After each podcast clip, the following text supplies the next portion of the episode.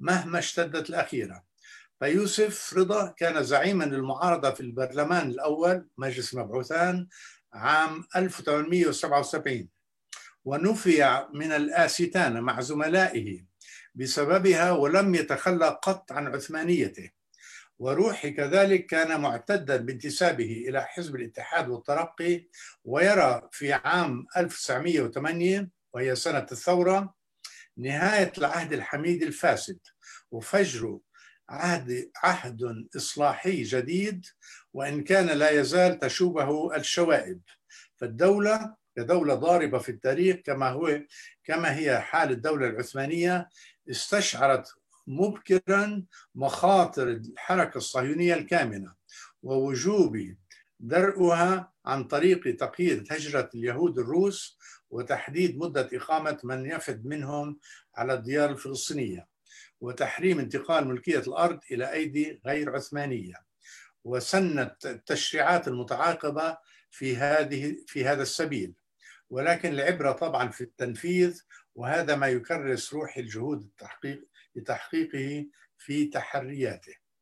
آه، سأفتح باب الحديث للأستاذ رشيد الخالدي فليتفضل. شكرا جزيلا سليم. شكرا للجمهور آه، لحضوركم.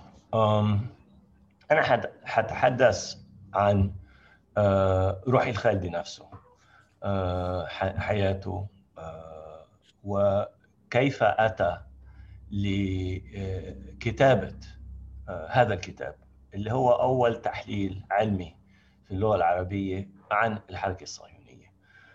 لن أتحدث عن الكتاب نفسه حترك ذلك لزملائي وزميلتي لينا وخالد. إنما أريد أن أتحدث شوي عن حياته لهذا الشخص. من هو؟ روحي الخالدي. كما قال سليم كان روحي ولد روحي الخالدي في القدس عام 1864 كان عمه يوسف ضيا باشا الخالدي نائب عن نائبا عن القدس في البرلمان العثماني الأول وانتخب عام 1877 يعني عندما كان روحي في حوالي 13 من من العمر.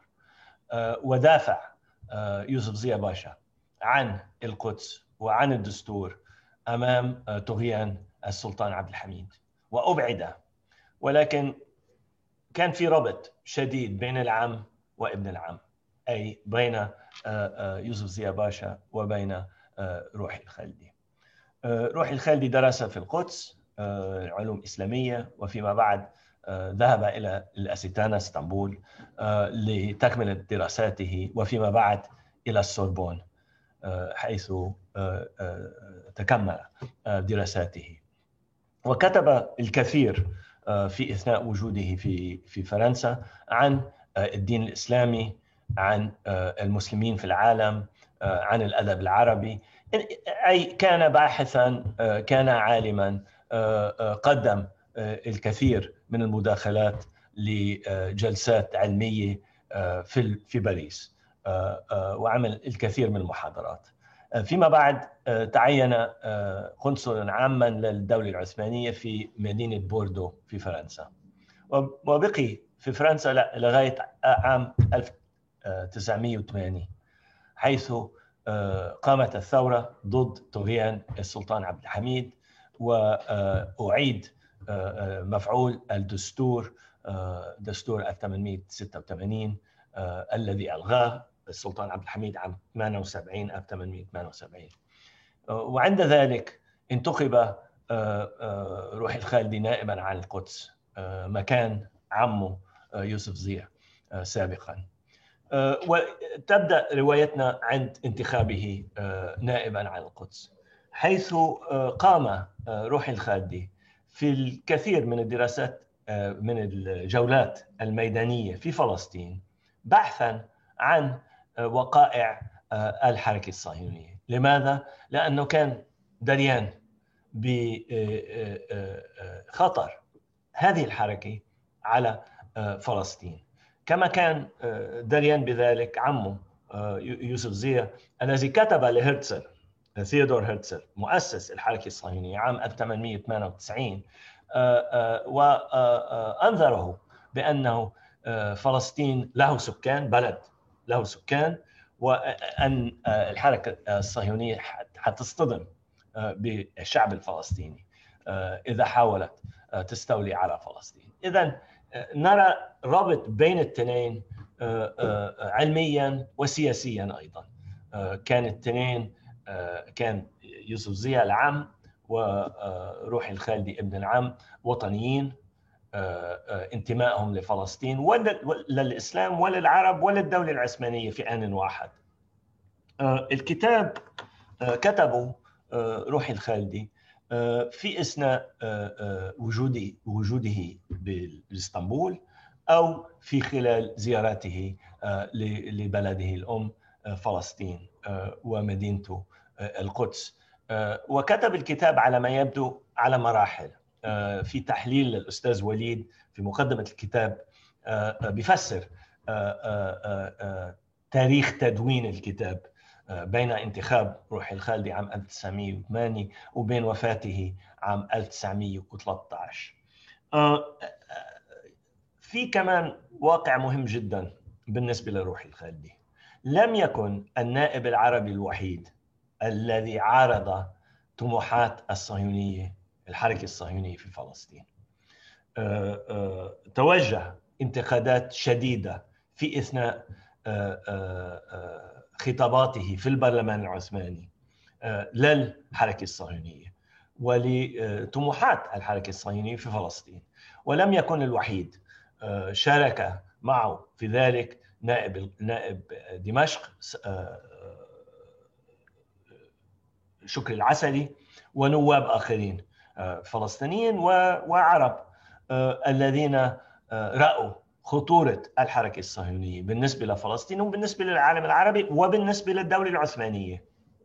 للأسف الشديد لم تأخذ القيادات العثمانية هذه الإنذارات بجديه ونرى في سجلات البرلمان العثماني عدة محاولات من نواب فلسطين روحي الخالدي وغيره من هؤلاء النواب عن فلسطين في البرلمان العثماني لإنذار السلطات العثمانية بخطورة الحركة الصهيونية. على ما يبدو هذا كله أثر على روحي الخالدي في تدوين هذا الكتاب. لأنه واضح إنه درس الحركة الصهيونية ليس فقط نظريا إنما أيضا ميدانيا. فيوجد في الكتاب توجد في الكتاب لوائح للمستعمرات وتفاصيل لم توجد بمكان آخر. استخدم طبعا الانسيكلوبيديا اليهودية كمصدر من مصادره كمرجع من مراجعه إنما واضح من الكتاب إنه الكثير من المادة مأخوذة من زياراته الميدانية لمستعمرات صهيونية ولاماكن أخرى في جميع أنحاء فلسطين. اذا روحي الخالدي من الرواد العرب وليس فقط الفلسطينيين الذين رأوا خطورة الحركة الصهيونية قبل الحرب العالمية الأولى. ومن رواد الوطنية الفلسطينية العربية في آن واحد.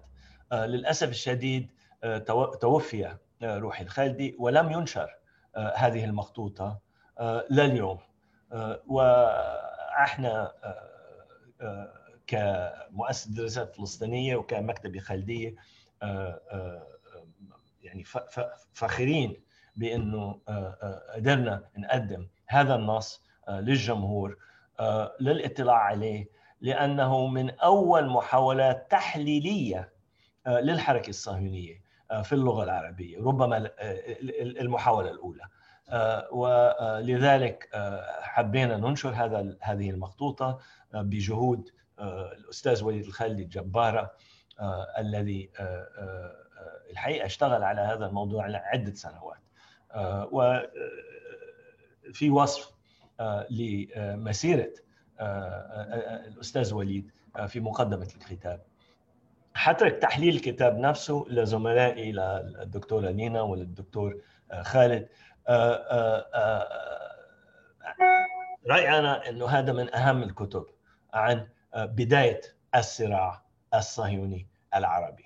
حقيقة كان روحي الخالدي وزملائه في البرلمان العثماني زملائه الذين كتبوا في صفحات جرائد فلسطين ومصر وسوريا الصحف العربية كانوا رواد في محاولة إنذار العرب عن خطورة هذه الحركة. كان كل شيء باين أمامهم عام 1913 1912 1911 عندما فتحوا الموضوع في البرلمان العثماني وعندما كتب روحي الخالدي هذا الكتاب. فحترك تحليل الكتاب لزملائي وشكرا.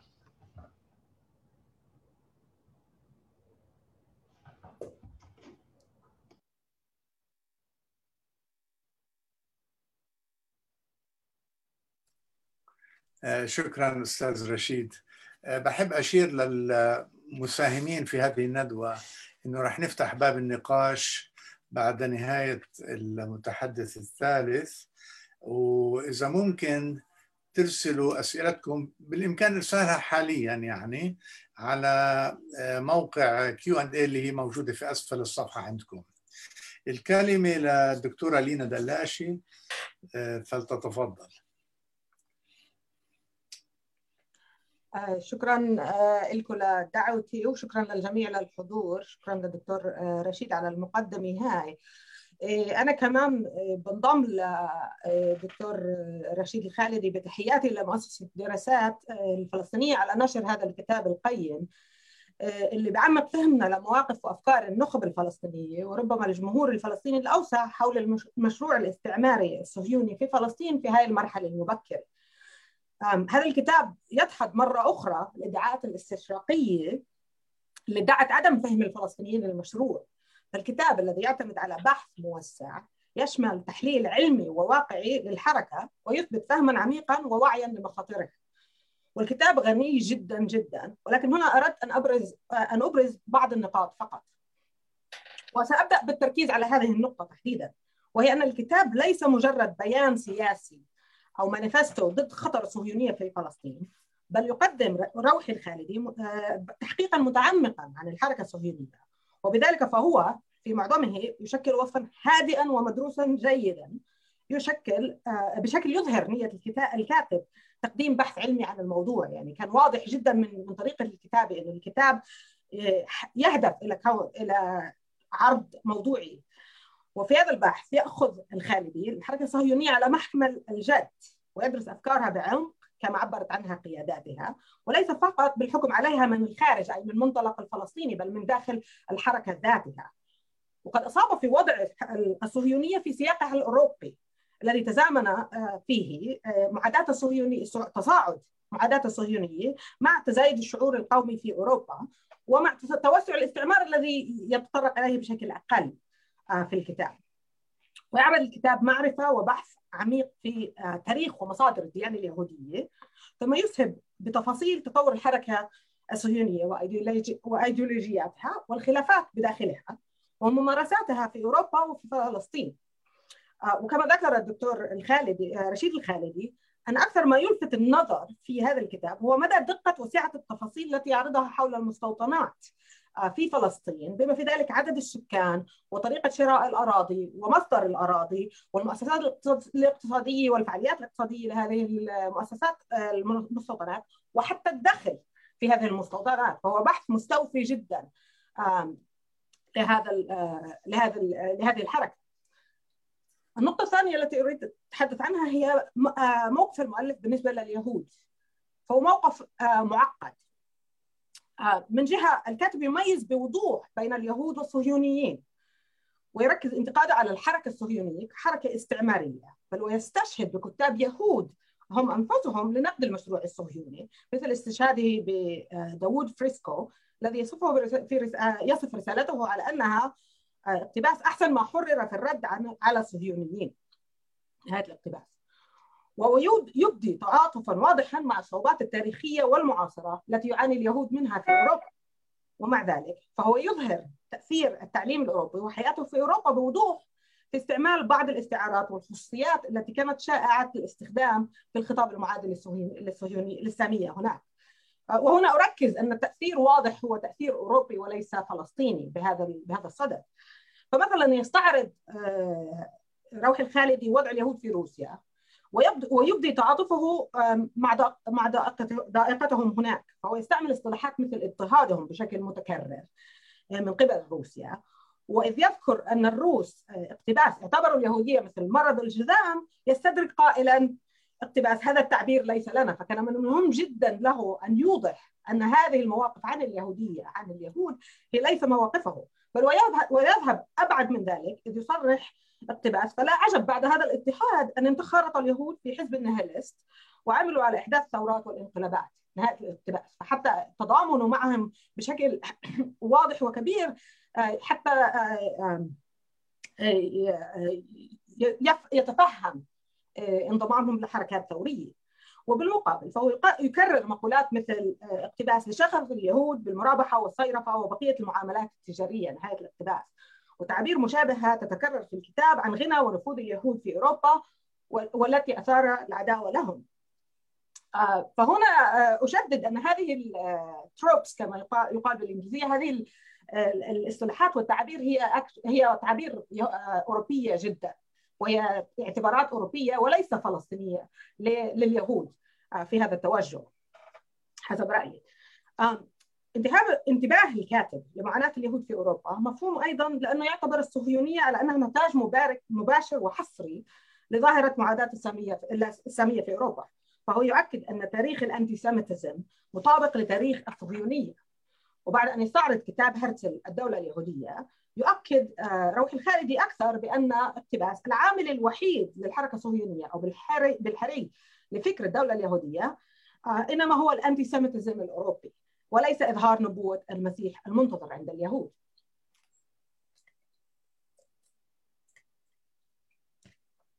ولهذا فهنا بالنقطة الثالثة يصبح تركيز روح الخالدي على تاريخ الدين اليهودي خيار مثير للاهتمام وأعتقد أنا أنه متعلق أكثر بخلفيته هو كجزء من مجتمع مرتبط بالدين من كونه متعلق بالصهيونية ذاتها. وقد كانت الحركة الصهيونية سواء في فرعها العلم العملي أو السياسي الذي يمثله هرتزل ويشير إليه الخالدي باسم فرقة الحكومة أو في تجلياته اليمينية واليسارية إلى حد كبير حركة علمانية للغاية حيث يأتي العديد من قادة الحركات صهيونية من خلفيات مندمجة assimilated تماما في المجتمعات الأوروبية التي عاشوا فيها. ويقول الباحث الإسرائيلي باروخ كامرلينغ اقتباس القومية اليهودية الدينية أو الأشخاص الذين أتوا إليها من وجهة نظر دينية كانوا أقلية هامشية داخل المجموعة اليهودية الدينية حيث لم يكن لم يسمح الدين من حيث المبدأ بتحقيق الخلاص الجماعي قبل يوم القيامة. نهاية الاقتباس.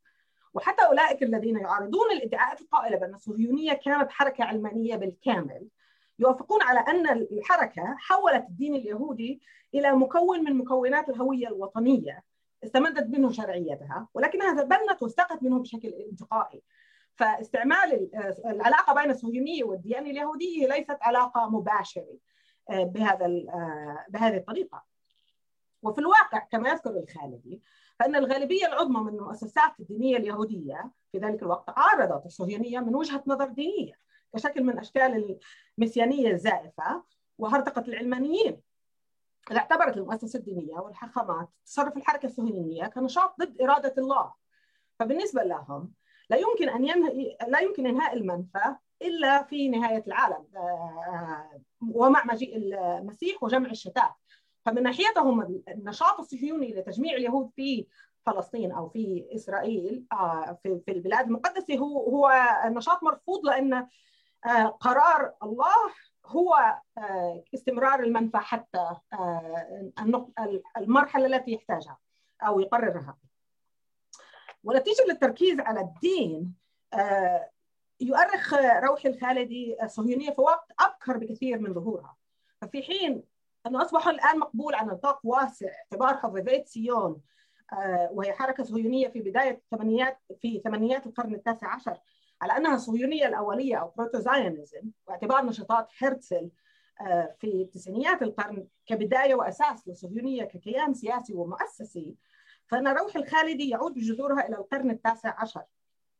وبهذا فهو يعتمد على المصادر الصهيونية التي نسبت أشخاص مثل موزيس هاس إلى الصهيونية الحديث إلى الفكر الصهيوني الحديث وبهذا كما يدعي زاكري لوكمان اقتباس تم إنقاذهم من التهميش المع... التهميش المعاصر لهم واعتبروا روادا للصهيونية، يعني أشخاص مثل موشي هيس كانوا جانبيين وغير مهمين في في أوقاتهم ولكنه أصبحوا بالفكر الصهيوني كرواد والخالدي يعيد هاي هاي الفكرة. النقطة القادمة إنه الخالدي يركز على الاعتراض وحتى رفض الصهيونية على أساس فكر موزيس مندلسون. وكان مندلسون بالفعل مفكرا مهما في الهسكلة وهي النهضة اليهودية ولكن أفكاره سبقت الصهيونية السياسية بفترة طويلة. إذ نشر كتابه القدس أو اليهودية والقوة الدينية الذي يعتمد عليه روح الخالدي عام 1783 تقريبا قرن كامل قبل بداية الصهيونية. ويمكن القول بأن فهم موزس على أنه أو مندلسون على أنه نقيض للصهيونيه ينطوي على مفارقة تاريخية اناكرونيزم وفي الوقت نفسه يتجاهل الخالدي في الغالب خطا أقوى بكثير ضد الصهيونية وهو الاشتراكيون.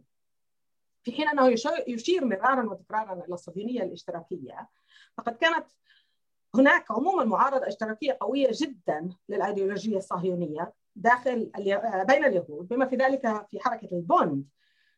التي كانت تتمتع بدعم كبير جدا من قبل يهود شرق أوروبا والتي ستصبح الحركة الأكبر شعبية بين اليهود البولنديين عشية الحرب العالمية الثانية. وهو يذكر البوند مرة واحدة بشكل عفوي تقريبا. وجزء من هذا التوجه برأيي ينبع من خلفية روحه الطبقية ومعاداته للأيديولوجية الاشتراكية التي تظهر في عدة مواقع في الكتاب. فمثلا عند شرحه عن فعاليه سيون الحركة الصهيونية الماركسية يقول تقريبا ب ب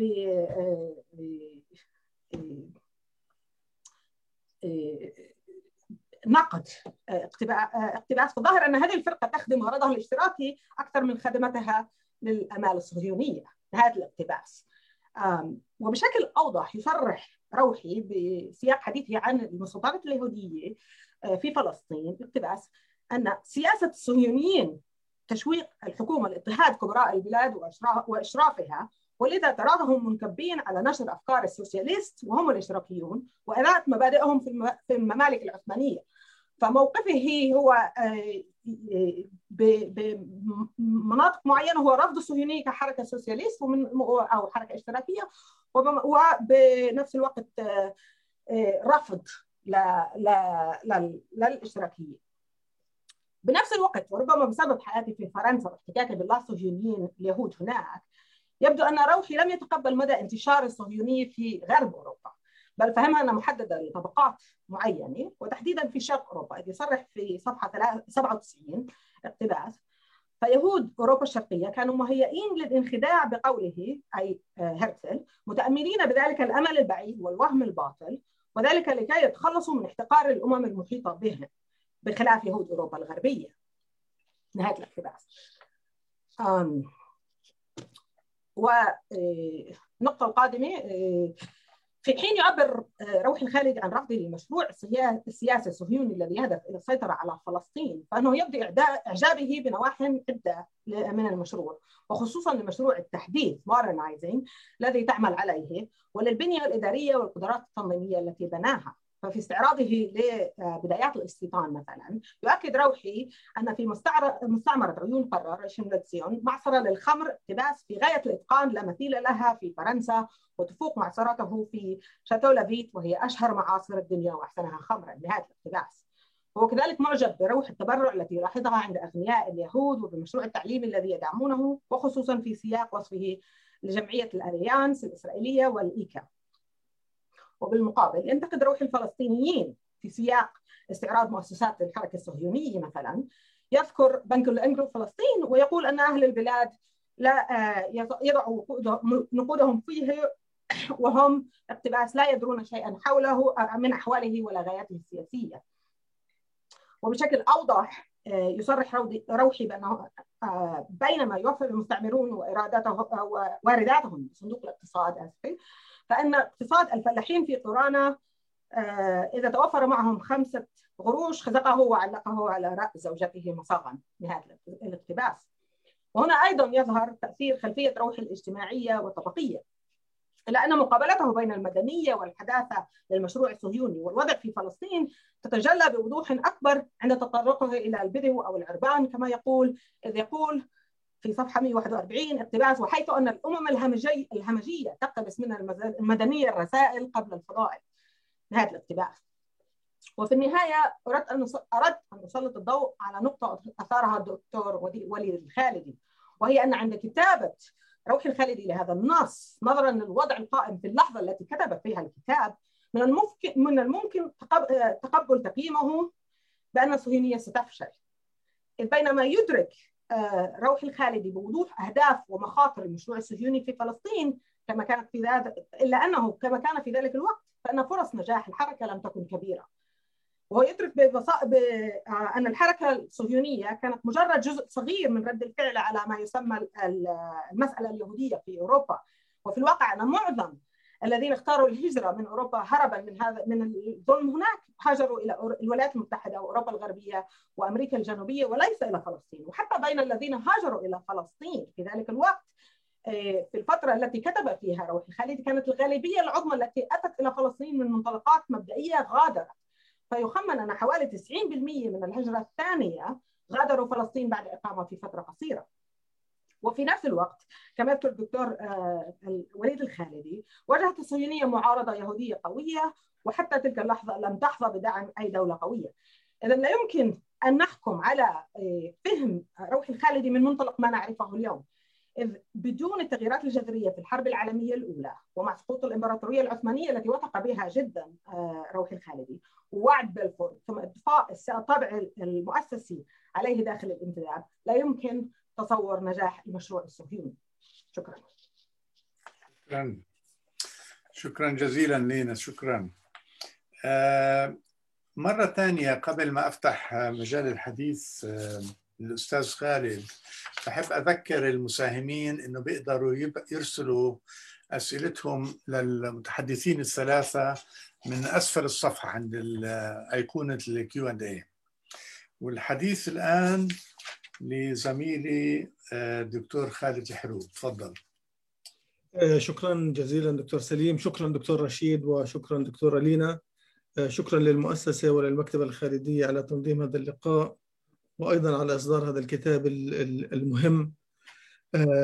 الحقيقة أنا أجد نفسي في موقع مرتبك إلى حد ما.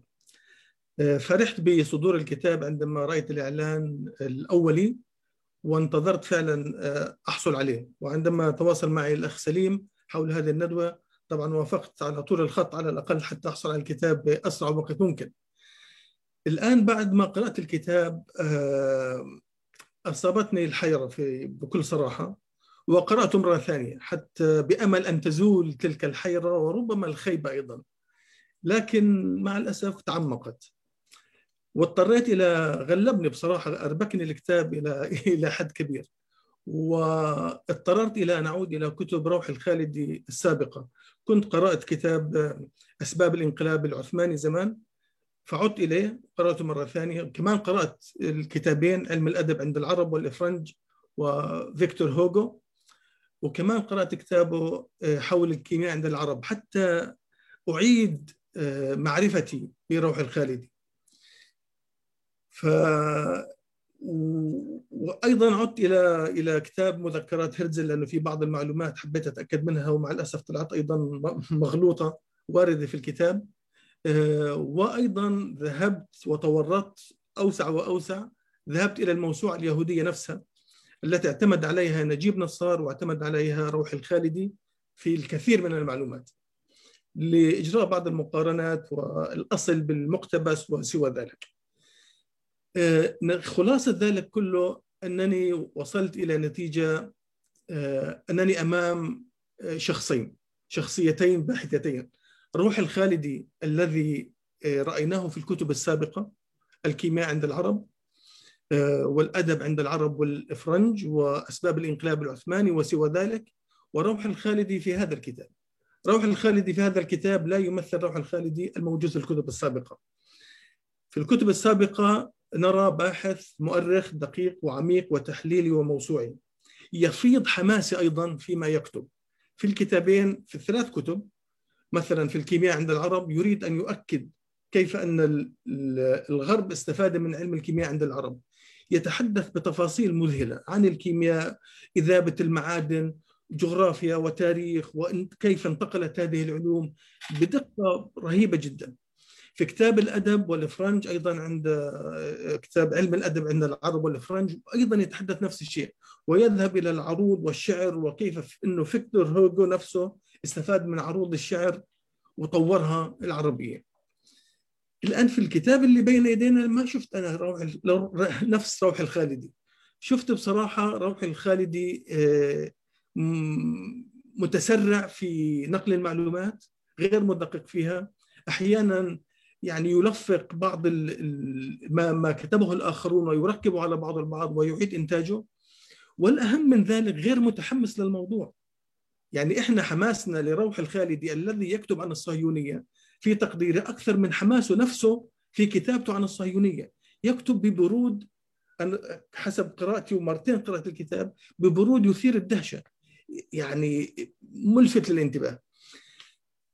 هذا ما يصيبني بالارتباك في هذه الاحتفالية، من المفترض أنه نحتفل بهذا الكتاب وبكاتبه، لكن أعتقد في النهاية أنه أيضا الرؤية النقدية ومن من منظور بحثي وأكاديمي وأيضا وطني أيضا يعزز احتفالنا بروح الخالدي ولا يقلل نقدنا لما يكتب أو لما كتب هنا من أهمية الكاتب نفسه وإسهاماته ودوره البحثي والأكاديمي والوطني. فاعتذاري مسبقا إذا كانت مداخلتي وملاحظاتي على عكس ما إحنا كلنا كنا نأمل. ملاحظاتي تنقسم إلى ثلاث أقسام، ملاحظات علمية وأكاديمية حول النص، ملاحظات سميتها سياسية وطنيه، وملاحظات ثالثة لها علاقة باللغة والخطاب المستخدم. وسوف أسرد وأقرأ بعض على كل شاهد من هذه على كل صنف من هذه الملاحظات أقرأ بعض الشواهد. لكن قبل ذلك خاصة بالنسبة للأخوات والإخوة اللي معنا اللي ما قرأوا الكتاب بدقيقتين شكل الكتاب وملخص عنه في تقديري نحن أمام ثلاث نصوص. نص النص الأولي ربما الذي انطلق منه الاثنان هو الموسوعة اليهودية. هذه صدرت 1902 12 مجلد كل مجلد أكثر من 700 صفحة. هذه الموسوعة اليهودية. نجيب نصار كتب كتابه الصهيونية ملخص تاريخها وغاياتها في 1900 إلى سنة 1905 حسب العنوان. أعتقد أنه صدر 1911 وبعدين روح الخالدي كتب هذه المخطوطة التي لم تنشر وهذا مهم جدا سوف آتي على ذلك. هل كان روح الخالدي يريد نشرها أم لا؟ هل تليق به؟ وبما بالمستوى الذي كان قد وصل إليه بحثيا وأكاديميا هذه سؤال ما زال مفتوح. إذا ثلاث نصوص. نجيب نصار عندما اعتمد على الموسوعة اليهودية كان يأتي بنص بنصوص مختلفة ويكتب تحتها تعليق. التعليق غالبا يكون باسم الكرمل لأنه يعني كان رئيس تحرير جريدة الكرمل كما نعلم. ينقد ينقد ما جاء في الموسوعة. يعني موضوعيا يريد أن يقول هذه رؤية الآخر اليهودي والصهيوني ثم يقدم رؤية فلسطينية عربية إسلامية إلى آخره ينقد من خلالها ما ورد. روح الخالدي أخذ عن نجيب نصار تقريبا معظم ما أخذه نسخا. يعني صوت وصورة عن الموسوعة اليهودية لكنه حذف تعليقات نجيب نصار. تعليقات نجيب نصار كانت في غاية الأهمية ومساهمة مهمة جدا حتى نقرأ ما يكتبه ما كتبته الموسوعة اليهودية نقرأ ذلك رؤية نقدية. وننقد أيضا خاصة في ذلك الزمن 1911 بالنسبة للجمهور العام. ما في اطلاع ما في الثقافة التي وصلنا إليها نحن الآن. إزاء تاريخ اليهودية والصهيونية كما ذكرت لينا. لذلك هذا هذا ملخص الكتب الثلاث النصوص الثلاثة. تقريبا الكتاب اللي بين أيدينا الروح الخالدي في رأيي تقريبا ثلثينه يعتمد على على كتاب نجيب نصار. بالنص نفسه لكن أحيانا يتوسع عليه يتوسع إلى اليمين إلى الشمال يتعمق فيه شوي. لكن جوهريا هو نص نجيب نصار. والملفت للانتباه وهذا يعني علامة الاستفهام اللي في بالي إنه روح الخالدي لم لم ينسب أي شيء إلى إلى إلى نجيب نصار مما يعزز شكوكي بأنه روح الخالدي لم يرد أن ينشر هذه المخطوطة كما هي كما هي الآن بين بين أيدينا. الآن في الملاحظات الأولى اللي هي ملاحظات لها علاقة بطبيعه الطبيعة البحثية والعلمية للنص الذي بين أيدينا. كما قلت لا نرى في الكتاب محمد روح الخالدي الذي رأيناه في كتبه الأخرى المتكاملة التي أشرف بنفسه على إصدارها. تاريخ علم الأدب العرب والكيمياء وأسباب الانقلاب العثماني. هناك كنا نرى مؤرخ شديد الانتباه والحرص على ينتبه لدقة التعبير والمفردة. يفرق مثلا بين في أسباب الانقلاب العثماني بين revolt و revolution العصيان والثورة. وكل واحد يقول نحن أحوج ما نكون إلى تعيين معاني الكلمات. هذا لا نجده في في في كتاب سيونيزم اللي, اللي بين إيدينا. يتحدث مثلا عن أصل الاستبداد. ينفي أن يكون إسلامي. يقول استبداد آسيوي ويحلل ويذهب بعمق في هذه المسألة. يتحدث عن المفاهيم ما بعد الأممية. Pan-Islamism Pan-Germanism Pan-Slavism ويتعمق فيها. هذا هذا المؤرخ العريق في الفهم والم... أنا شخصيا لم اره لم أره في هذا الكتاب. كذلك كما قلت لم نره لم نرى روح الخالدي المؤرخ الدقيق والكيميائي الذي رأيناه في كتاب الكيمياء عند العرب من الفارابي وابن سينا وجابر بن حيان ويتحدث عن مسلمة بن أحمد المجريطي ويقول من مجريط أي مدريد الآن كل التفاصيل ثم يواصل ويتحدث عن كيف أن الفرنسيين وصلوا إلى تمبكتو وحصلوا على بعض المخطوطات من مكتبتها وترجموا بعضا والمستشرق الفرنسي الميسيو هاداس ترجم واحد من إلى آخره. هذه المتابعة اللصيقة مذهلة. الآن إذا إذا بقي بقيت هذه في بالنا وقارنا ببعض ما ما ما, ما رايته في هذا في هذا النص. نجد أخطاء عديدة جدا حتى أخطاء يعني بالنسخ يعني ينسخ مثلا بعض الجداول والمعلومات وعن نجيب نصار. نجيب نصار يخطئ في نسخها أو ترجمتها عن الموسوعة اليهودية. نفس الخطأ بالتاريخ نجده عند نجيب نصار في هذا الكتاب أيضا. يعني محمد روح الخالدي لم يدقق حتى في الأرقام. بعض الأرقام مثلا بدل 32 مكتوبه 23 في الجدول عدد الجمعيات في الموسوعة الأصلية الموسوعة اليهودية. 32 نجيب نصار أخطأ كتبها 23 روح الخالدي نسخ الخطأ وكتبها 23 وعلى ذلك يعني أخطاء معلوماتية عديدة جدا لا يتسع المجال لسردها لكن هناك أخطاء تاريخية هنا الأهم. ليس فقط في المعلومات البسيطة لكن أخطاء تاريخية. يقول مثلا أيضا نقلا عن الموسوعة اليهودية.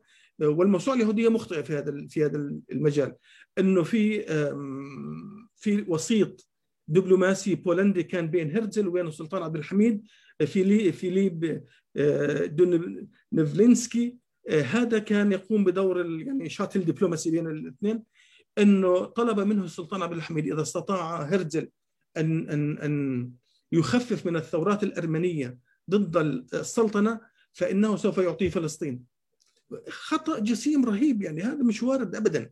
يعني كان وعد السلطان عبد الحميد إذا استطاع مساعدته في المسألة الأرمنية هرزل فسوف يقابله يعني يعني بين أن يقابله وبين أن يمنحه فلسطين جراء هذا الموضوع بون كبير وشاسع. كذلك هناك معلومات كثيرة حتى عن الصهيونية الموجودة في شنغهاي وفي رانغون في بورما وفي كلها معلومات هشة وكانت تحتاج إلى إلى إلى توثيق. لكن الأهم من ذلك كله بالنسبة لي لو وضعنا ذلك كله جانبا الأهم من ذلك كله تاريخيا الخطأ الجسيم الذي وقع فيه روح الخالدي في الثلث الأول من الكتاب. لعند أول خمسين صفحة مرة أخرى نسخا عن نجيب نصار نسخا عن الموسوعة اليهودية مع حذف تعليقات نجيب نصار. أنه اعتمد على هذه الموسوعة في الخلفية التاريخية لليهود في فلسطين. وهذا الخلفية التاريخية كما قدمتها الموسوعة اليهودية هي التاريخ التوراتي. يعني هناك تاريخان لفلسطين. تاريخ توراتي كما تقول التوراة وال Bible وهذا معروف وكلها مبنية على مقولات توراتية وأساطير وإلى آخره. وهناك تاريخ علمي يعتمد على ال archaeology ويعتمد على الآثار وعلى البحث التاريخي وعلى الأدلة التاريخية. هذا هو هذا هو التاريخ. الأساطير الدينية لها لها دراسات دينية. يعتمد روح الخالدي في هذا الكتاب أول خمسين صفحة على الموسوعة اليهودية وينقل منها كما هي. فكأنه يتبنى هذه المقولة حتى لا ينقضها لأنه حذف نقد نجيب نصار لها. كلها يعني فكرة الطرد الروماني فكرة المعارك اللي خاضها الإسرائيليون ضد ضد الفلسطينيين يستخدم كلمة الفلسطينيين. في التوراة بلاشيم ما في كلمة فلسطينيين. مصر مثلا مصريين. ليست محددة. يعتمد تقريبا يتبنى جغرافية التوراة. جغرافيا التوراة خطيرة جدا. جغرافيا التوراة ليس إذا طبقناها على الجغرافيا الحالية في خطأ علمي رهيب. يعني نقع في ورطة كبيرة جدا. يعني يتحدث مثلا في نص كارثي بالنسبة لي كبير. يقول تمكن العبرانيون من تأسيس دولة صغيرة على عهد داود وسليمان عليهما السلام بلغت حدودها حماة ونهر الفرات بالقرب من حلب وتدمر وخليج العقبة من جهة الجنوب وتم بناء الهيكل في أورشليم على زمن سليمان عليه السلام بعد وفاته 930 قبل الميلاد. طبعا هذا كله كلام ما عنده أي دليل تاريخي. يعني هذه الجغرافيا أنه كان في دولة يهودية امتدت على هذا الاتساع وأنه سليمان مات حتى 930 حتى سليمان مشكوك في وجوده. آه، كل هذه الرحلة التوراتية التي تبني عليها الصهيونية مسألة العودة إلى أرض الأجداد كلها الآن محل نقد تاريخيا وعلميا. صحيح آه، روح الخالدي لم تكن عنده لا المعلومات ربما ولم يكن الدراسات قد وصلت إلى تلك المرحلة، لكن كان هناك أيضا مداخل عديدة جدا لنقد هذه الرواية، مع الأسف لم نرها في كتاب آه، هناك بعض المعلومات مثلا انه ملايين من بني إسرائيل قتلوا في في حرب آه، بتير، وبتير كانها بتير اللي موجودة حاليا قضاء بيت لحم، أيضا هذه يعني إسقاط الجغرافيا التوراتية على الجغرافيا الحالية ليس صحيحا وملايين اليهود. المشكلة أيضا في الخطاب واللغة اللي يستخدمها روح الخالدي أنه عندما يأتي بنص من الموسوعة اليهودية وكما سمعنا جميعا يقول مثلا داود وسليمان هو يضيف من عنده عليهما السلام. هذا الإضافة الدينية عليهما السلام كأنها تعطي شرعية تعطي شرعية دينية وتاريخية ويقينية للنص. يعني هو عوض أن ينقض النص أضاف عليه مسحة دينية إسلامية بالسلام على الأنبياء الواردين داود وسليمان. فيصبح أي قارئ فلسطيني أو عربي حتى اليوم يقرأ هذا النص يعتقد أنه هذا هو التاريخ الذي مر آه، مر على فلسطين. المجموعة الثانية من الملاحظات مجموعة سياسية ووطنية وأحاول أن أختصر ربما أنا أطلت. هذه الملاحظات تحت يعني المدخل أو المنظور السياسي والوطني أولها بالنسبة لي بالنسبة لي غياب الرواية البديلة. هو ذكر النص اليهودي والصهيوني بأقل القليل من ال من ال من ال من النقد. أكثر ما كان يقول إنه هذه الأحلام الموهومة هذه المزاعم هذه الكذا لكن لا يطرح لنا البديل الرواية البديلة. لذلك القارئ القارئ الذي يقرأ هذا النص وعنده كثافة الحضور اليهودي في فلسطين وتواصلها مع كثافة الحضور الصهيوني الحديث يرى سردية متكاملة. في المقابل هناك هناك خواء هناك في ليس هناك أي سردية فلسطينية ولا حتى سرد ينقض ما تم طرحه في هذا الكتاب. في في غياب عمليا يعني لهذا الشعب اللي موجود للفلسطينيين ما لا تحس فيهم أنهم عايشين هناك. الذي الذي يعيش في الواقع هو هذا هذه السردية اليهودية. ملاحظتي الثانية سياسيا ووطنيا كما ذكرت غياب الحماسة والروح الوطنية المتوقعة. الخالدي يكتب هذا الكتاب ببرود رهيب ناعم جدا في تناوله للصهيونية يشعر القارئ كأنه لا علاقة له بالموضوع هو يعمل يتناول موضوع بحثي إلى حد ما بعيد بعيد عنه فمربك هذا. طبعا أستاذنا وليد الخالدي في المقدمة حاول أن يقدم تبرير لهذا لهذه النعومة. فقال إنه البيئة التي نشأ فيها وتعايشها مع اليهود في القدس لم يكن يظن أن الصهيونية تشكل فعلا خطر حقيقي. أيضا منهجه العلمي بسبب دراسته في السوربون وفرنسا. لكن في رأيي هذه أيضا لا تفكك هذه الحيرة حيرة هذا هذه عدم الحماس آه، الموقفي وطنيا آه، ثالثا وهذه نقطة مهمة تفاجأت شخصيا من من صداقاته مع مثلا مديري فروع بنك Anglo-Palestine ولا أنجلو فلسطيني اليهودي اللي فتح فروع هذا يعني هو وليد ال Jewish Colonial Trust اللي مسؤول عن شراء الأراضي والاستعمار والاستيطان في فلسطين. فتح فرعين في يافا والقدس وفي كمان في الاستانه في إسطنبول. فيقول الخالدي آه ثم فتحت شعبة في القدس سنة كذا 1905 ومديرها صديقنا لوي أفندي. ولد في خاسكوي بالأستانة وأتقن اللغة كذا كذا. وهو من خيرة شبان المتهذبين وهو يهودي. ثم تابع متحدث عن فرع الأستانة روح الخالدي يقول وفتحت شعبة مهمة في الأستانة باسم Anglo Levantine. مديره صديقنا جاكوبسون من يهود روسيا وتربية ألمانية وهو من أقدر الرجال وانتخب في المؤتمر العاشر الصهيوني المنعقد في هذه السنة 1911 يعني هو عارف أنه هذا صهيوني وبحضر المؤتمر الصهيوني والبنك نفسه صهيوني حتى النخاع ويتحدث عن صداقاته مع رؤساء الفروع هنا وهناك. طبعا إحنا بنعرف إنه بنك Anglo-Palestine هذا صار لاحقا هو بنك لؤومي أكبر بنوك إسرائيل راهنا والآن عنده علاقات مع البنك الإسلامي التجاري في أبو ظبي يعني by the way الآن النقطة الأخيرة أو إحدى النقاط مثلا الأخرى في الحذف الحذف تعليقات نجيب نصار. إنه نجيب نصار بتحدث عن ترس داوود نجم داوود وكلاهما يقول إنها هي نجم داوود بينما داوود يمكن يكون بريء منها أساسا صدر أو يعني تم أول ما أول ما تم التأريخ لها في القرن السادس عشر أو الخامس عشر. المهم إنه نجيب نصار يقول نقلا عن الموسوعة اليهودية إنه هذه نجمه داوود واعتبروها العلم وإلى آخره ثم يستفز لأن اليهود رفعوها على مقر صهيوني لهم مقر النادي الصهيوني في القدس. ويقول إنه إحنا إنه الوطني الغيور اسعاف النشاشيبي ارسل لنا ونشرنا البرقية ونقلناها في الصحف غير أن الحكومة لم تهتم بالأمر إلى آخره.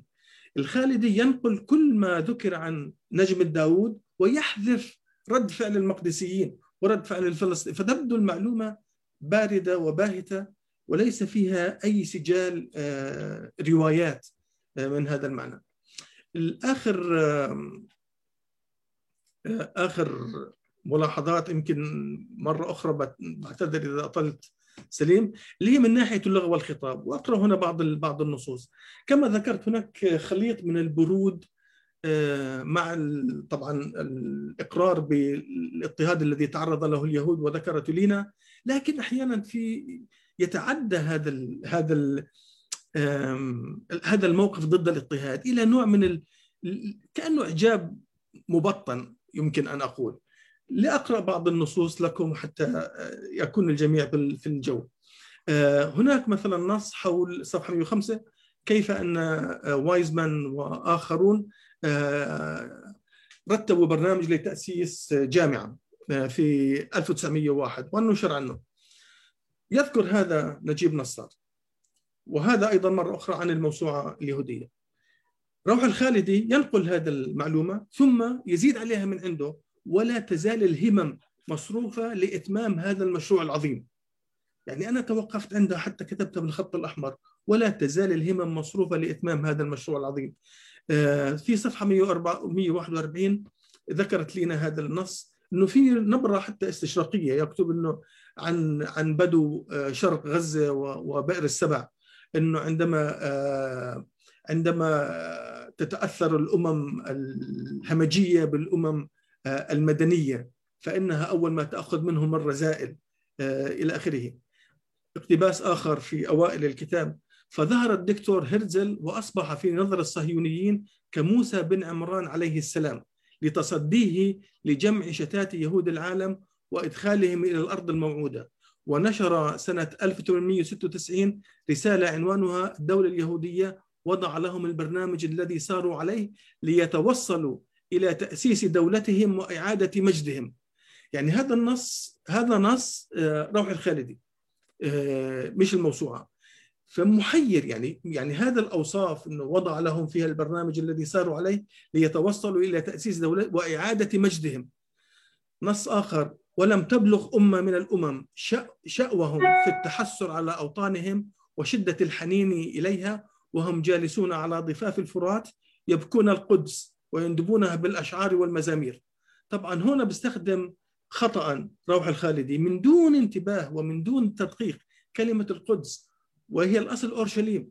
وهناك فرق كبير بين أورشليم وبين القدس. أورشليم تتبع إلى جغرافية التوراة. القدس تتبع, إلى الجغرافية الراهنة حاليا. لكن في الترجمة هو وضعها القدس عوض أن يضعها أورشليم.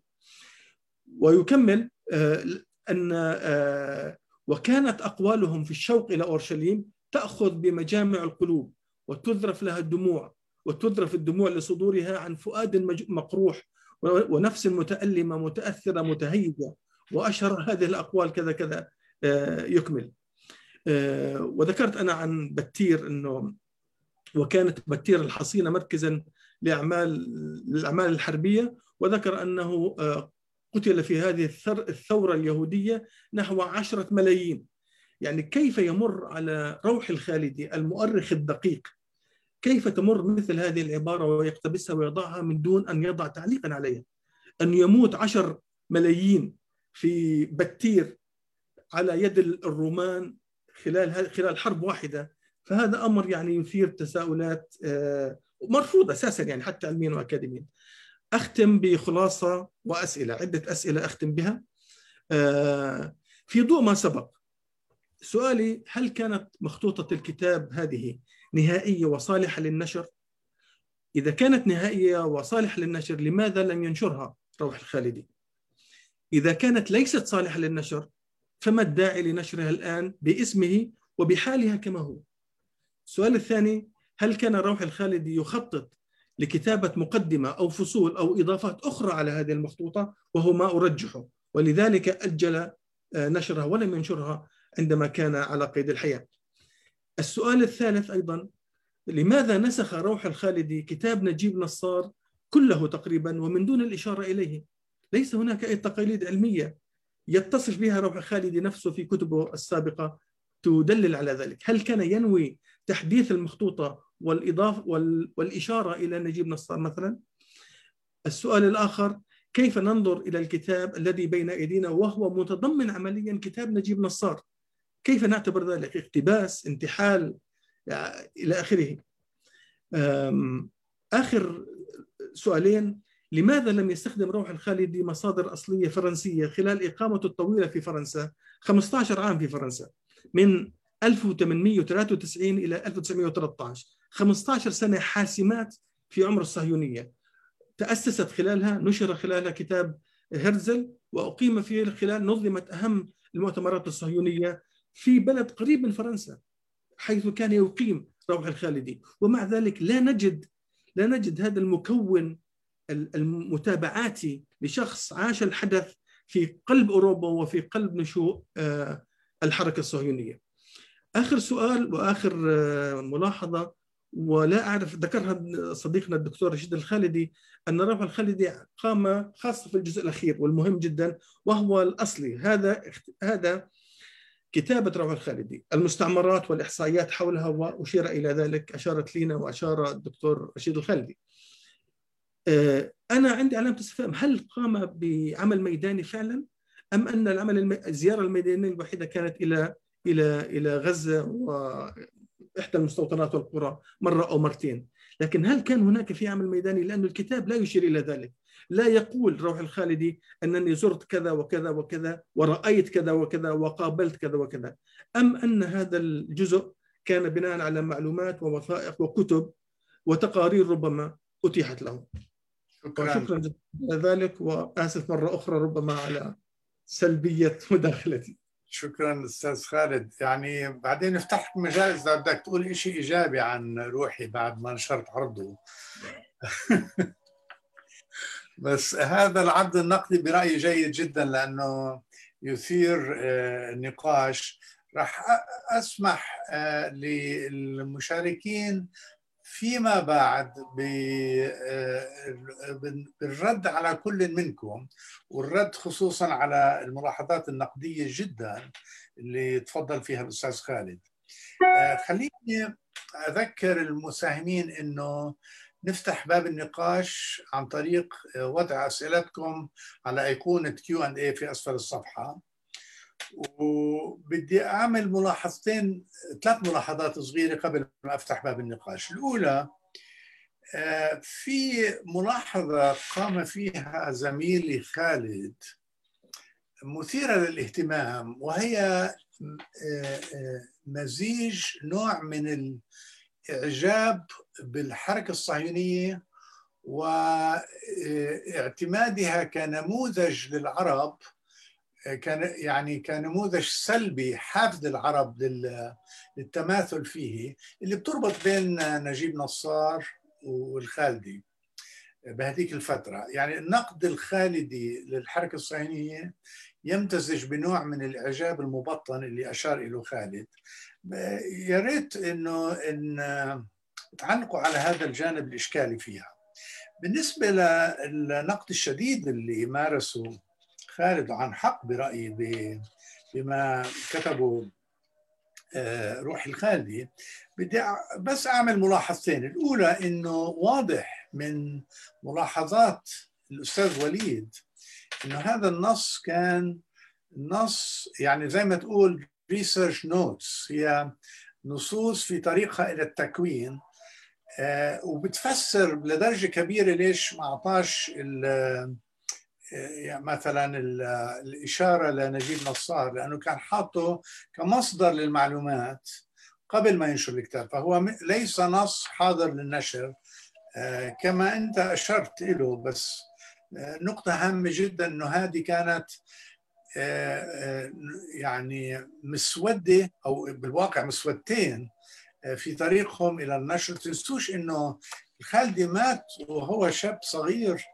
ربما كان أصغر من معظم المشاركين في هذه الندوة عندما توفي بالكوليرا سنة 1913 في إسطنبول. النقطة الثانية هي إشارة خالد للتبني غير النقدي للتاريخ اليهودي كما يأتي من أسس التوراتية في الواقع أن الخالدي كان رجل متدين وتبنيه لهذه الأصول نابع في في الأحرى من مصادر قرآنية أكثر منها مصادر توراتية. طبعا المصادر القرآنية وال, وال والتوراتية والقرآنية في تواصل بيناتهم بس يعني هو ليس مؤرخ علماني بالمعنى الحديث اللي بتخليه يرجع للتاريخ اليهودي من خلال علم الآثار اللي أشرت له فإشارته هي ليست تبني للتاريخ اليهودي فقط وإنما هو أيضا نابع من من إيمان قرآني بما حدث. بتحبوا تتكلموا هلا ولا نفتح باب النقاش للسائلين؟ إيش إيش لينا؟ بدك تقولي شيء نقطة نقطة بالنسبة للحداثة كمان واحدة من الأسئلة سألتها فممكن نبدأ من هناك إذا في موافقة لأنه السؤال هذا طرح بعدة أماكن. نعم نعم. طيب أنا ممكن أبدأ أجاوب عنه إذا إذا ممكن. تفضلي. الشيء اللي أنا بدي أقوله إنه مهم جدا إنه ما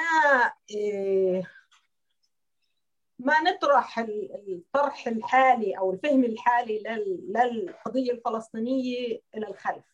يعني مهم جدا اليوم جزء من الطرح الجديد اللي هو تأثير من الحر... بتأثير حسب رأيي من الحركات الإسلامية هو هو النظر للحداثة كعدو. ولكن روح الخالدي بذاته هو نتاج النهضة النهضة. ونتاج الفترة التي كان فيها الحداثة هي ليست عدو وإنما هي طموح. فجزء من حسب أنا أقرأ جزء من من التوجه الرومانسي للحداثة التي تحضرها الصهيونية كجزء من رغبة بتطوير الفلسط... الوضع الفلسطيني عمليا بوصول الوضع الفلسطيني لهذا الوضع. فمهم جدا انه إنه ال... ال... ال... الاحداث كانت جزء عمليا من من الفكر النهضوي اللي بدي الحركات القومية العربية والفلسطينيه ومنها على أساسها الفلسطينيين. فهو مش لا ينقض وإنما بالعكس كان جزء من أو منبع من منابع الفهم الوطني. وهيك أنا قرأت الكتاب هذا الإعجاب الموجود هناك. هو طبعا جزء منه هو هو الثقافة الأوروبية بس جزء منه هو هو هو نهضه فكر نهضوي حسب رأيي. الشيء الثاني اللي أنا كنت أقوله بالنسبة لهذا الموضوع إنه إذا كان روح الخالدي مقتنع بحتمية فشل المشروع الصهيوني كما يبدو من من الكتاب. فالتعامل مع الصهيونيين كان مختلف تماما من المرحلة القادمة اللي فيها صهيونيين يصبحوا يصبحوا أصحاب القوة. وميزاننا أو فهمنا للعلاقات هاي لا يجب أن يصبغ بالمعرفة اللاحقة لما سيصبح. يعني الخالدي أنا متأكدة لم يكن الوحيد.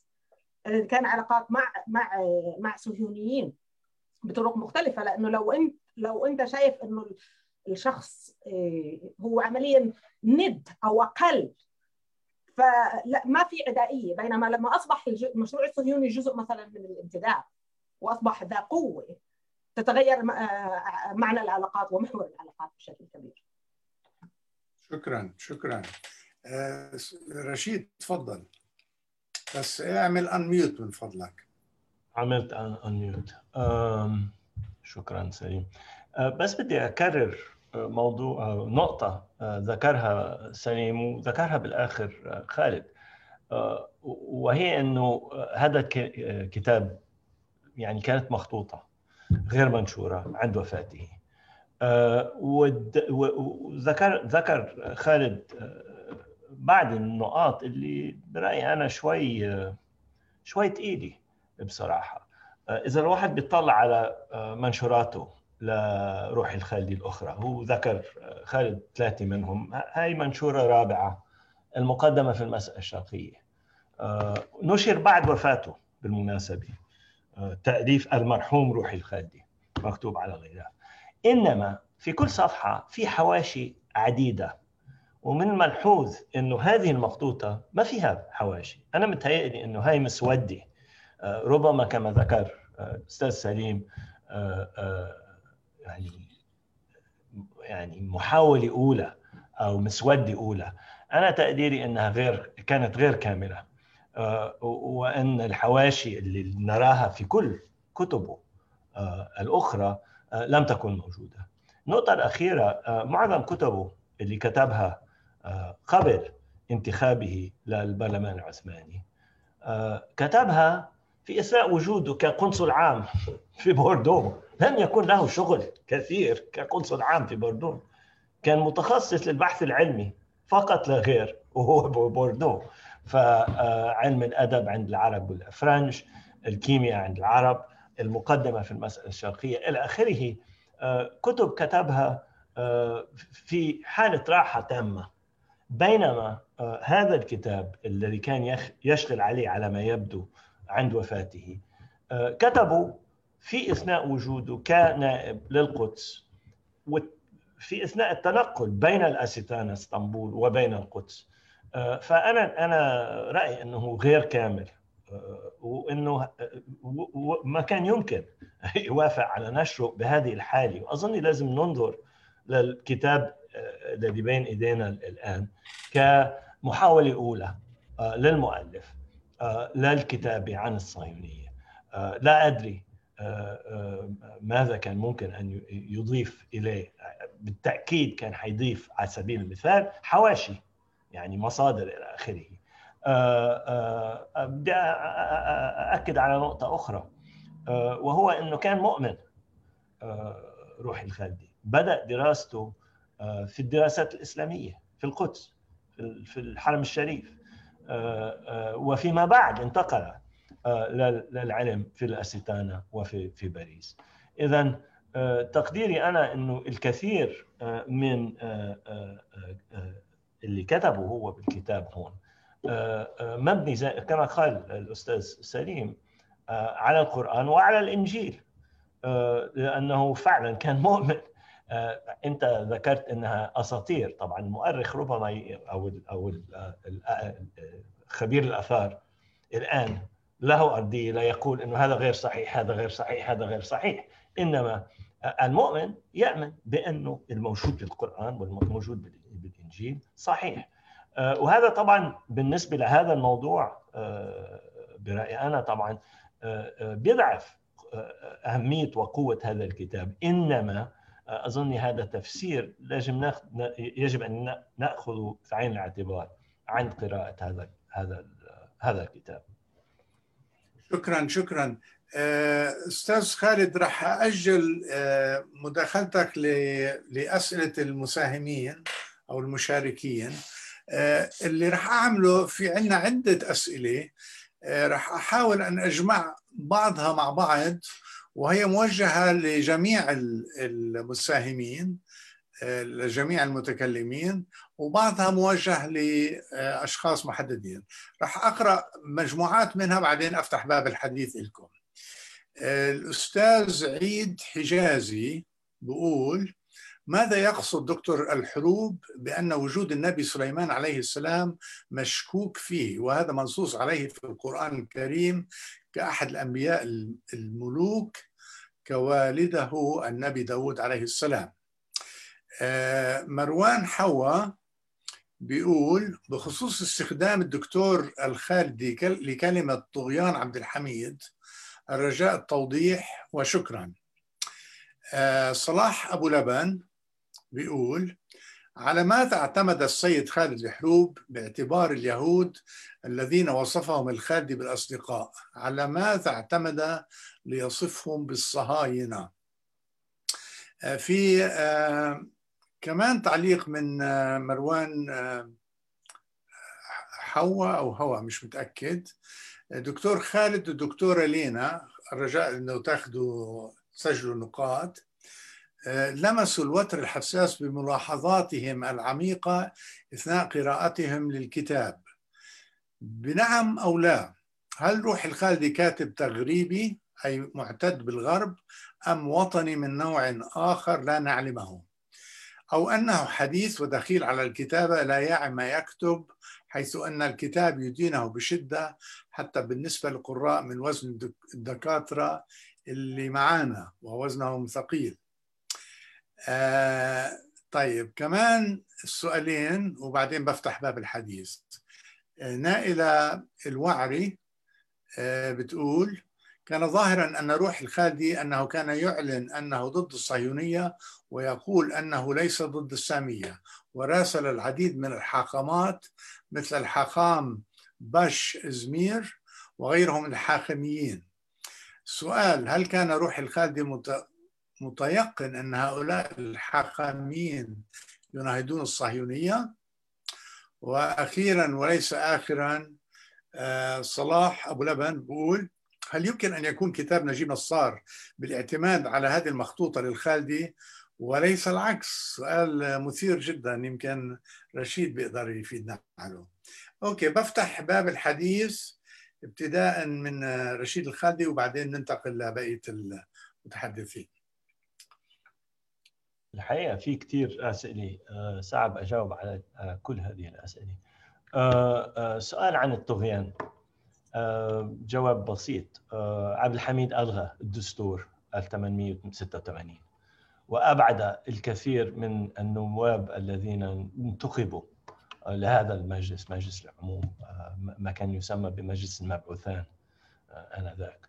وحكم دون دستور من من 1878 لغاية ثورة 1908 وكان حكمه مبني على تجسس على الليبراليين على على الشعب الدولة العثمانية. وكان مكروه من الكثير من المواطنين. فعندما قامت الثورة عام 1908 كان في ابتهاج في إسطنبول وفي الكثير من المدن العربية والتركية والكردية والأرمنية واليونانية في الدولة العثمانية. طبعا كان له أنصار السلطان عبد الحميد من المحافظين ومن المستفيدين طبعا من حكمه. إنما بالنسبة لمعظم على ما يبدو سكان الدولة العثمانية كان يعتبر حكمه طغيان وهذا كان رأي طبعا محمد روحي الخالدي والكثير من النخب ومن الشعب الفلسطيني والعربي والعثماني عامة. وهذا أظن حكم التاريخ عليه. مع أنه من من المعروف الآن أن السلطان عبد الحميد قام بالكثير من من الإصلاحات. بالنسبة على ما يبدو على سبيل المثال بالنسبة للتعليم.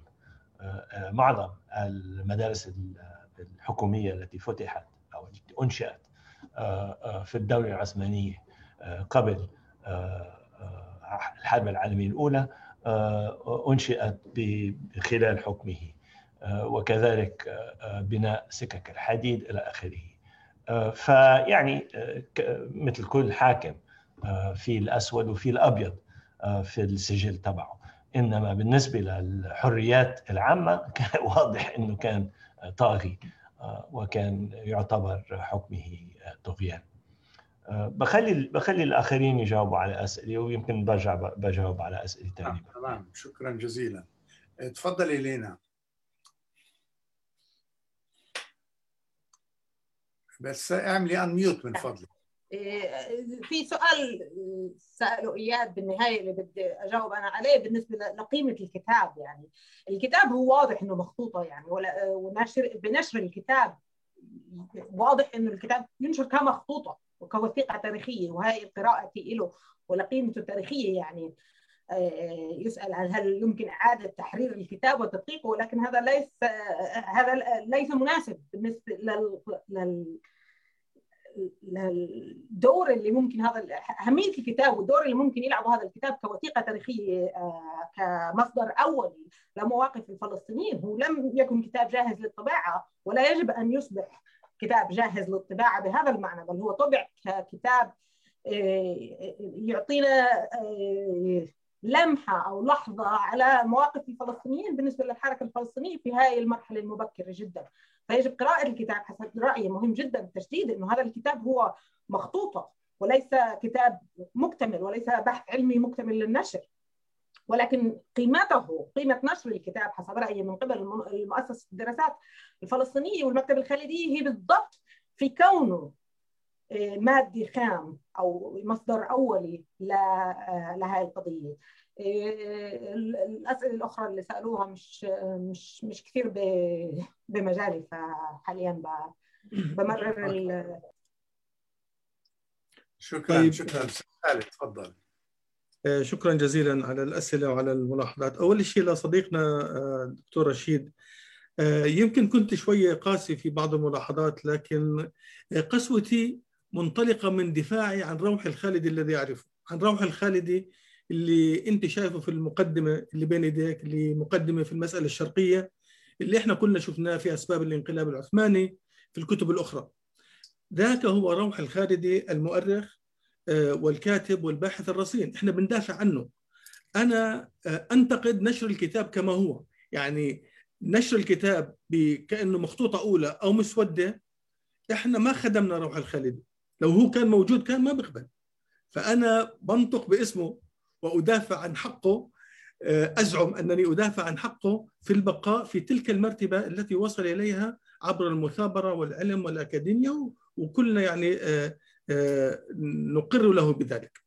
فيعني قسوتي على على الحدث وليس على على الشخص على على هذا. الآن كثير من ذكر الأستاذ سليم صديقنا وآخرين قصة هذا التداخل بين المروية الإسلامية والمروية اليهودية وأحيانا التداخل وإلى آخره. اولا لا أزعم إني خبير في في الروايتين حتى هذا لكن هناك أيضا في في فروقات في فروقات فرق كبير بين الرواية الإسلامية اللي بتركز على بني إسرائيل في القرآن وهم أولاد النبي يعقوب وبتنتهي والنبي يوسف والى آخره وبتأخذ مسار معين وتنتهي إلى هناك. والرواية اليهودية اللي بتطلع لنا ب 12 قبيلة واللي بتوسعوا واللي بنتشروا واللي بروحوا على كل العالم بضلوا مرتبطين. والآن كما يقول مثلا كما تقول في الكتاب كما تقول الموسوعة اليهودية وبنقولها روح الخالدي مع الأسف هيك بقول وخلال كل هذا التاريخ كل أملهم أن يعودوا. الأدبيات والتوراة والتلمود وكل شيء تقول تدعوهم للعودة. الحقيقة مش صحيح. لا في التوراة ولا في التلمود ولا في كل التفسيرات تقول ولا لا ليه؟ لماذا لم يعودوا اذا في خلال الألفين سنة اللي فاتوا إذا كانت كل النصوص الدينية تقول لهم عودوا لماذا لم يعودوا؟ في الحقيقة كانت تقول لهم لا تعودوا. العودة هذه منوطة بأمر إلهي. عندما يقرر الإله أن تعودوا ستعودون.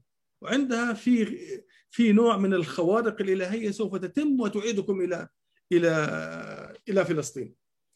فمثلا هاي معلومة من المعلومات كيف إحنا ممكن نقبل هذه المعلومة اللي هي لها علاقة ليس لها علاقة بالمرويات لا الإسلامية ولا ما يحزنون ويوردها الخالدي باستسهال. فلذلك في لا في افتراء في تداخل لكن في في افتراء. الآن ذكر أحد الأخوة أنه هل النبي سليمان ولا داود أنا قلت أنه هذه أساطير. يعني في يجب أن نفرق بين أمرين بين الروايات الدينية والمؤمنين بها هذا شيء ومن حقهم أن يؤمنوا بما يؤمنون به ولهم كل الاحترام هذا شيء. والأمر الآخر الوقائع التاريخية على الأرض. التاريخ لا يبنى على ما تؤمن به دينيا لا أنا ولا أنت ولا سين ولا صاد.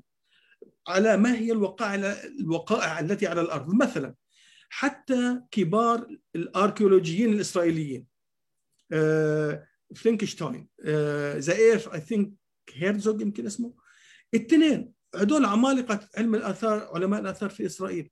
قالوا لم نترك حجرا في إسرائيل إلا وقلبناه. سبعين سنة من التنقيب لم نعثر فيها لا على أثر هذا كلام إسرائيليين. لم نعثر فيها على أثر لا للهيكل ولا لداود ولا لسليمان. ولا لقدوم الإسرائيليين من خارج فلسطين وغزوهم للكنعانيين ولا المعارك الملحمية المذكورة في التوراة ولا حتى للإكسودس هذا الخروج من مصر وعبور البحر الأحمر.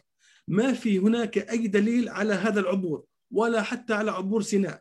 هذا وقائع تاريخية هناك أدلة تقدمها أو لا تقدمها. في النصوص الدينية مسألة أخرى لكن إحنا في معركتنا الوطنية والقومية نعتمد على هذا. نعتمد على التاريخ وعلى بقاء الشعب الكنعاني من خمس آلاف أربع آلاف سنة لحد الآن. لكن إذا بدنا ننزل في معركة نصوص دينية قالوا وقلنا ما له حل. يعني إذا أردنا أن نذهب بذلك الاتجاه. حتى الآن يعني حتى عربيا آه، كمال صليبي بكتابه المشهور أن التوراة في في جزيرة العرب. ربما داوود وسليمان وإبراهيم لا نعرف هل وجدوا في هل جاءوا إلى فلسطين؟ وجدوا في العراق بقوا في العراق راحوا على الجزيرة العربية. كلها تاريخيا معلومات غير يقينية. دينيا هذه مسألة أخرى. طيب. سؤال أخير بس يعني هذا للدفاع أيضا عن روح الخالدي لأنه سليم قال لي نترك لك مجال تحكي شيء إيجابي على الاقل آه، أنا كل كلامي إيجابي عن روح الخالدي كلامي النقدي على المشروع. آه، واحد أحد الإخوة سأل هل روح الخالدي تغريبي أو وطني أم أنه جديد على الكتابة؟ يعني طبعا هذا سؤال حقيقة مرفوض. لأنه روح الخالدي بالسجل الأكاديمي والبحثي والمساهمات التي قدمها للقضية العربية والعثمانية والإسلامية والفلسطينية آه، تنقل إلى مرتبة يعني ما وراء الشك. يعني ليس هناك أي علامة استفهام أن نقول عنه التغريبي يمكن يكون مثلا أسلوبه عاش في فرنسا 15 سنة. يعني صار الجنتلمان الفرنسي في طريقة مثلا كتابته لكن هذه لا تغير من من جوهرانية انتمائه متعدد الطبقات آه، إلى ما إلى إلى إلى هذه المنطقة آه، ثقافيا ودينيا وجغرافيا.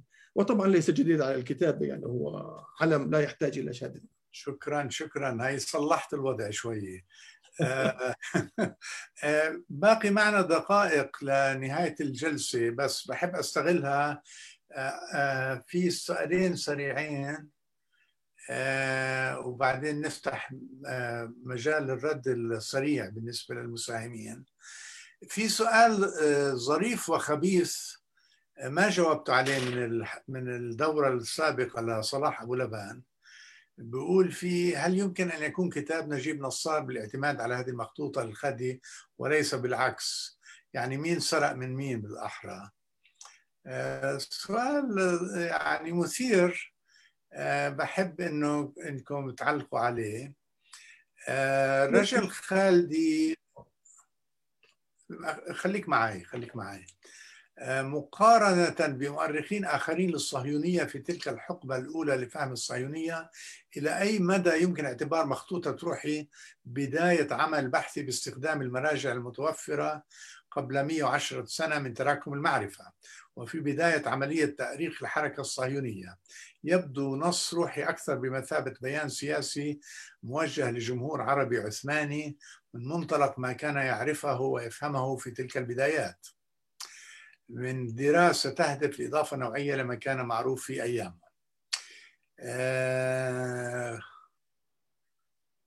بعدين مروان حوا آه بيسأل مرة ثالثة هل الناشر مرتاح لطبع هذا الكتاب من غير موافقة كاتبه ومن غير تنقيح متخصص ونهائي للكتاب؟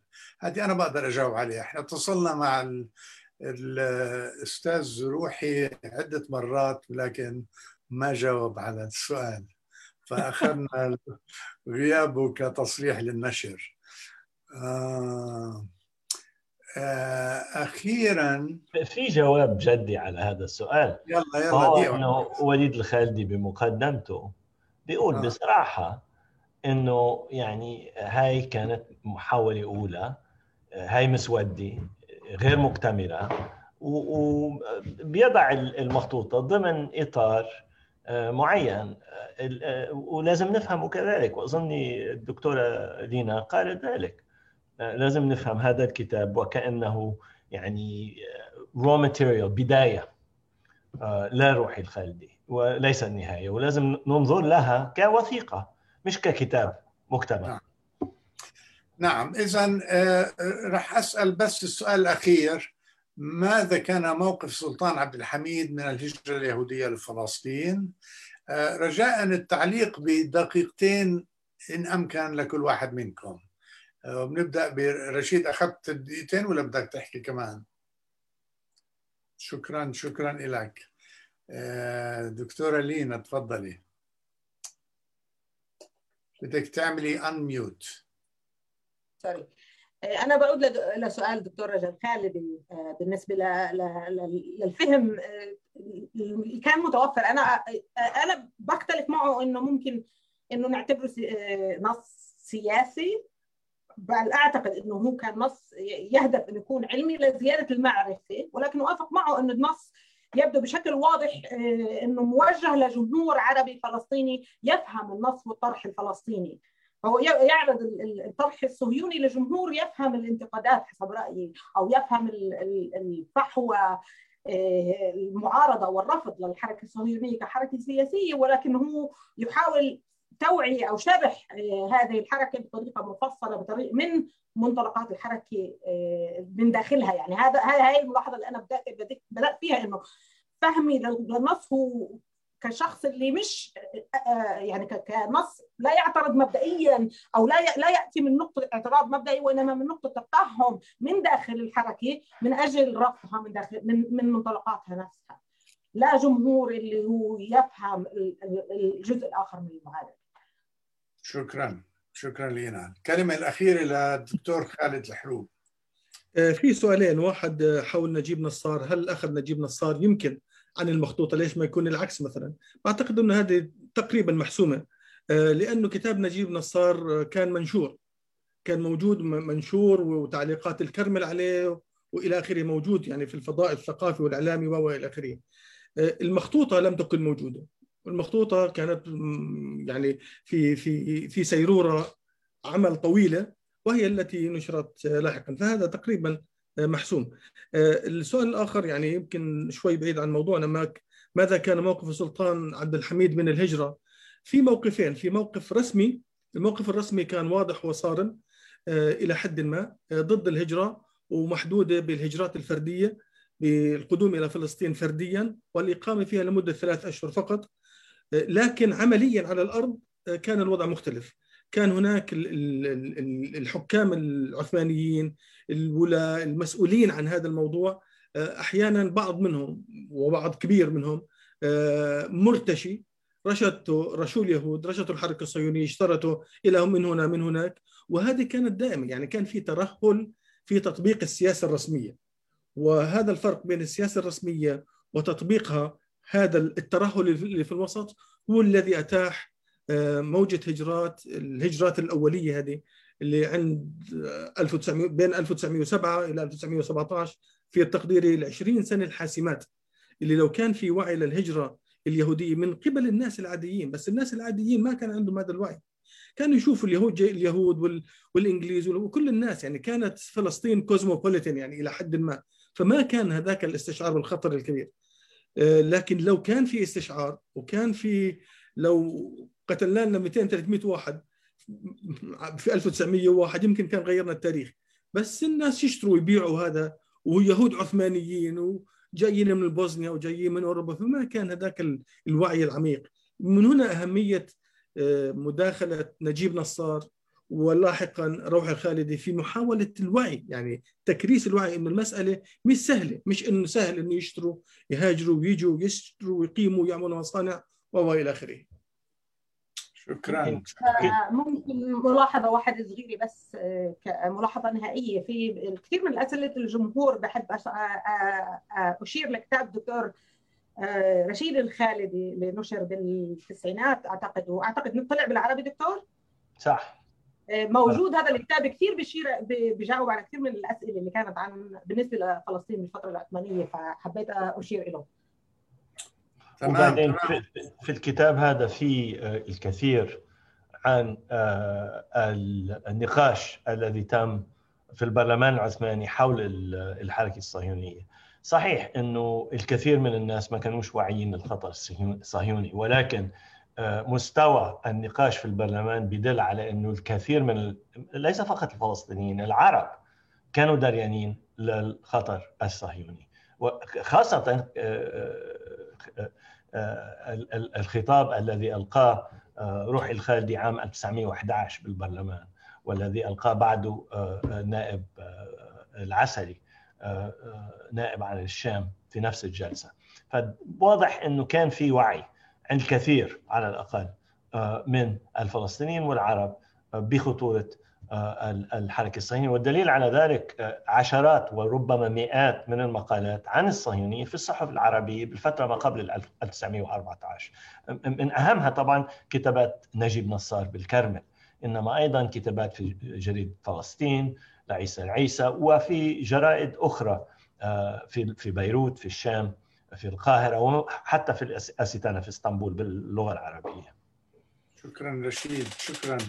آه، في مجال الدعاية في كتاب ثاني لأستاذ رشيد صدر مؤخرا 100 عام من الحرب في فلسطين اللي فيه إشارة ل آه، دور يوسف رضا في في المقدمة وعلاقته مع روح الخالدي مهم جدا متابعتها بالنسبة لحديثنا اليوم. يوسف يوسف ضياء آه، سليم مش يوسف رضا يوسف ضياء يوسف ضياء ضياء أنا بظني أغلط. شكرا على التصحيح. بحب أشكركم جميعا على هذه الندوة الغنية جدا واللي أنا استفدت منها. بشكر الحاضرين وبتأمل أنه تشاركونا في الندوة الثانية الأسبوع القادم. وبشكر خصوصا السيدة رنا العناني اللي أشرفت على هذه الندوة من وراء الكواليس. شكرا لكم جميعا وإلى اللقاء قريبا. الله معكم. جزيلا مع السلامة.